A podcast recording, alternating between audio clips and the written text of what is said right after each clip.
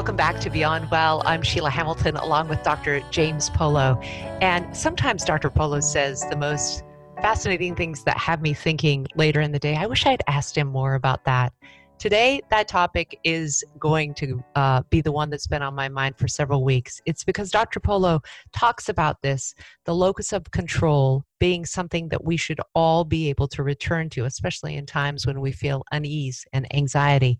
And this week in particular, probably lots of our listeners are right there with us where does this locus of control come from? Is this it almost sounds like it could be an asian reference. So locus control is the concept of thinking about what are the things within your kind of awareness what are the things that are within your power to actually do something about them? What is it that you actually control versus what are the things that you you do not control and the reason why this is an important concept is because very often in the course of working with patients, we at some point talk about, well, you know, is it really worth spending a lot of time and a lot of effort and having a lot of anxiety over things that you can't do anything about? And wouldn't it be better to focus on the things that you actually can do something about? Mm. And so locus of control is a, is a very important concept that ultimately can relate to each one of us in terms of how we approach the world, how we deal with stress, how we handle uncertainty. It, it, it's a concept that ultimately all of us can learn from. So it's fascinating because as human beings, I think probably the way that we evolved was to be alert to these outside influences, to be aware of what's happening beyond our control, to know what kind of animal might be there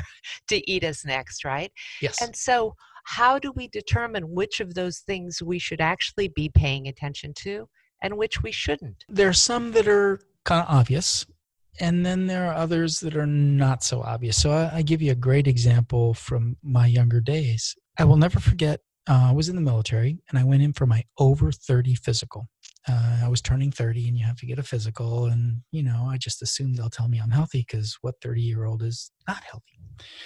And my doctor, who was a good friend of mine, actually, you know, did everything, did all the, you know, screening labs and everything. And he said to me, Jim, you've gained 15 pounds since your last appointment when you were 28 and you're getting overweight. And in fact, you're now over the edge where I have to tell you that you really need to lose weight. It's going to impact your cholesterol. It's going to impact all these other things. And he said to me the following He said, You can't control if you have underlying cholesterol. You can't control if you have underlying hypertension, but you can control your weight and you can control getting physically active. And it was life changing. That's a great, that's a really great example of it. It was life changing because I need to work out because it's good for me. I can't wait till later. And since then, I've actually been pretty good about kind of prioritizing my own health in terms of maintaining my weight and working out and being healthy. It's had a lifelong impact. So I want to ask you, Dr. Polo, because right now I think it's such a significant time for humans who maybe haven't developed these strong structures around their well being because COVID felt like it's going to take away any sense of control that you might have had. Then there's this double blow for those people who maybe had a family member who got sick or they got sick. And then there's this triple blow of the economic um, uncertainty. And I would imagine that it's probably pretty easy to say, okay, it's still at the top of my priority to work out and be healthy when you've got one thing that's uh, out of control. But if you have like this myriad of things crashing down on you, how do you make sure to keep those priorities and that sort of sense of calm and order and really looking at the overarching view of your life rather than the minutia that we all get stuck in when we're in these very, very extreme situations? That, that's a, a really great question. All of us struggle with the world around us. All of us have stress. All of us kind of have anxiety related to certain things, but it's different for different people. So, you know, one of the things that you have to be kind of doing um, in moments of self reflection is you have to ask yourself, well, what are the things that are causing me stress right now? What are the things that are making me feel uptight or anxious? What is impacting me in a way that I just don't, you know, feel like I normally do? And when you can identify for yourself what those things are, that then is the first step to asking, okay, how can I then begin to do something about it? So, for example, if you're the person that worries about what you know getting infected could be like then the reality is there there's going to come a point where no amount of reading more about it is going to change or impact your ability to control whether you do or don't get infected. Right. On the other hand the things that you do control might be hey look um, i do control the fact that i can wear a mask which they say decreases my chances i do control the fact that i don't have to you know gather in large settings with lots of people I, I do control the fact that I don't need to go to the store unless I'm really there to buy something. And so I'm in and out. And so you can actually minimize your risk in such a way that now you're not worrying about the wrong thing. Mm. I'm not saying that you won't get infected. That's not what I'm saying at all. What I'm saying is you can control certain things about getting infected, and there's certain things you cannot control. So, for mm. example, you you don't know who else is infected. You can't see the little viruses floating in the around in the air. So you can't. No matter how much you want to worry about who's infected, the reality is you'll never know because you just don't control the ability to figure that out. So, do you see the correlation between the people who are most anxiety ridden about COVID and the amount of information that they consume regarding COVID? Uh, yes, and in fact, we've really we've really ramped up our efforts to try to educate people on this. You know, let me think of a different example. Do you remember back in the early times of the Iraq war, there was lots yeah. of media reports when somebody died, and those were hard to read sometimes. Yeah.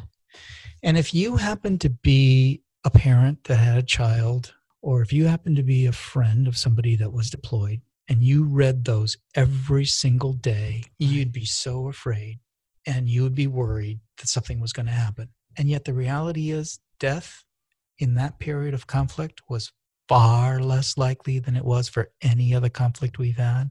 Yeah. In fact, I remind people the reason why you could write a story about each individual person that was dying was because so few people were dying compared to previous wars. Wow. Hmm. So, media attention does tend to go in the direction of the things that grab people's kind of curiosity on things that are mm-hmm. negative or bad or sudden. Um, and you can get a little bit of a distorted sense of what reality is in fact. Mm. and so if you already know that reading something is creating anxiety you have to ask yourself well why do i keep reading it then? Why am i exposing myself? And that's where i think this media attention on covid c- can be a, a double-edged sword. I think people are reading the media because they want to know what's going on and they want to be apprised of what they might be able to expect but the problem is the media is so saturated that on a day to day basis, there's nothing new, different happening, but yet you're spending all that time focusing on something that is anxiety provoking all by itself.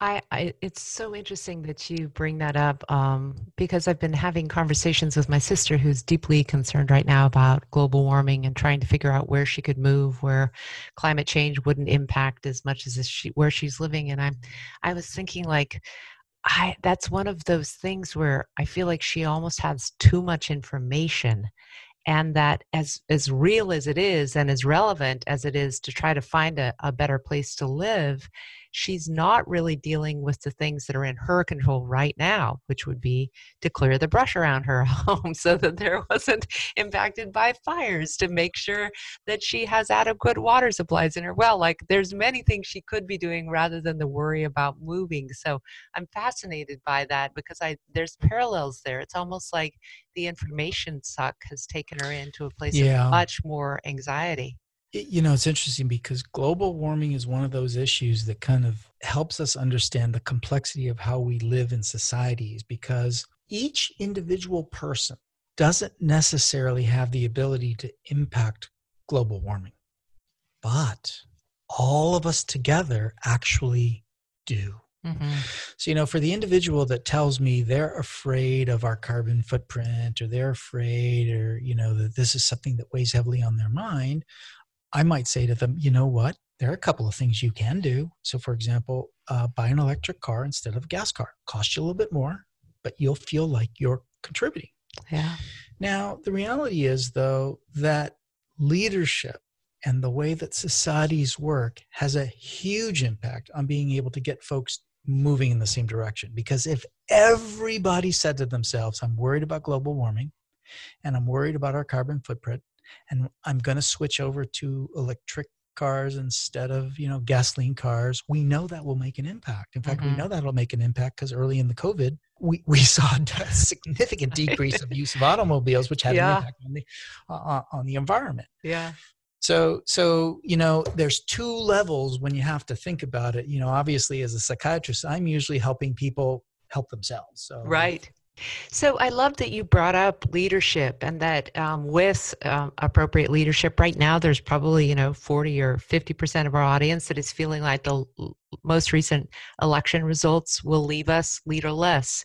Um, because this is one of those overarching things that you can't control, how does one think about the fact that they believe America is headed in the wrong direction? You know, the, the first thing I would say is that I think our country has gone through periods before where we felt like we were heading in the wrong direction. Mm. And we didn't end up getting where people thought we were going to get that was bad. There's no question that currently there's a lot of divisiveness. Now, that is indirectly really the beauty of what democracy is all about, which allows people to think differently and hopefully discuss things in a way that allows some kind of consensus, so to speak, you know, what's good for all of us to kind of emerge. And I think that sometimes it's harder in the moment of that conflict to see the outcome uh, as being positive it's it's much easier to look back in time later and say oh see this didn't turn out to be the worst thing in the world mm. and and, uh, and i'm trying to choose my words very carefully. I'll, I'll, be very honest with you. There's there's a lot of concern about where are we, where are we going? You yeah. know, is the country working together or not? And you know, do people really care about their neighbors or not care about their neighbors, or do they mm. care really more about one particular thing over a different particular thing? And the and the reality is, life is very complex. There are many different important things that we have to worry about all, all at the same time. Mm. So, you know, I believe in the spirit of American democracy. It's not perfect there's lots of challenges with you know folks that sometimes don't agree with what you might agree with. But i think allowing that to happen is is still ultimately the right thing for us as as a society. You know that great quote um, the moral arc of progress bends toward the betterment of society is something like that. Do you believe that dr polo? That i i, I do actually. Let me see if i can uh, frame it in the following way. I do think sometimes we as a nation start heading in a direction that's probably not the best. But I also think that we as a nation are able to learn from those missteps so that course correction occurs. You know, we, we figure it out and we say, oh, we got to change. Let me give you a very simple example. The framers of our Constitution, the authors of our Declaration, had a great, great approach to thinking about what democracy was all about. And clearly in the 1700s, that didn't include African Americans. They didn't have it perfect. They had a great idea and they had some great concepts. It's taken us a long time to really learn that when you say all men, you have to really mean all men. Right. So we don't get it perfect. But when we do figure out things aren't quite working well, I think democracy is what allows us then to try again to get it right and chances mm-hmm. are we'll never get it 100%. I have the belief that uh, for me, one of the most grounding things when the world is spinning around me and everything feels beyond my control is some sense of order and also a routine.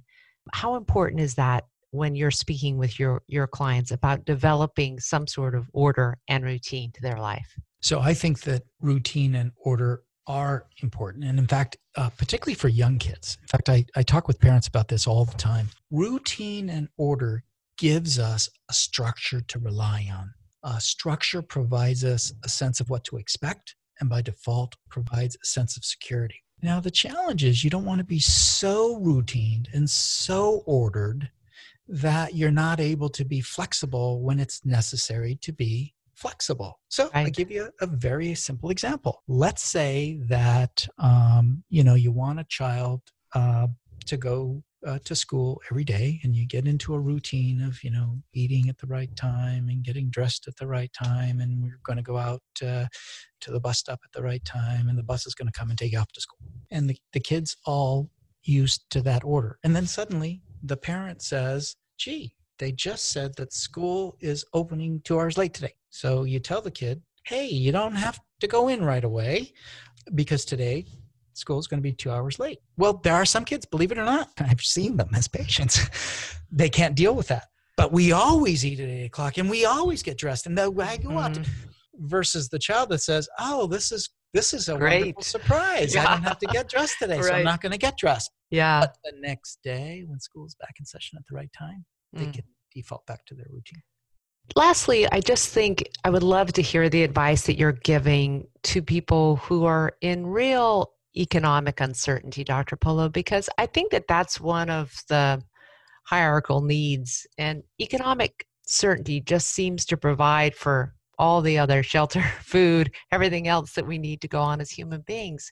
And so, how do you provide comfort and some sort of sense that things will work out to people who may have lost their jobs and don't know where their next job is going to come from? So, first of all, there is no question that there are times in people's lives where their economic situation is devastating.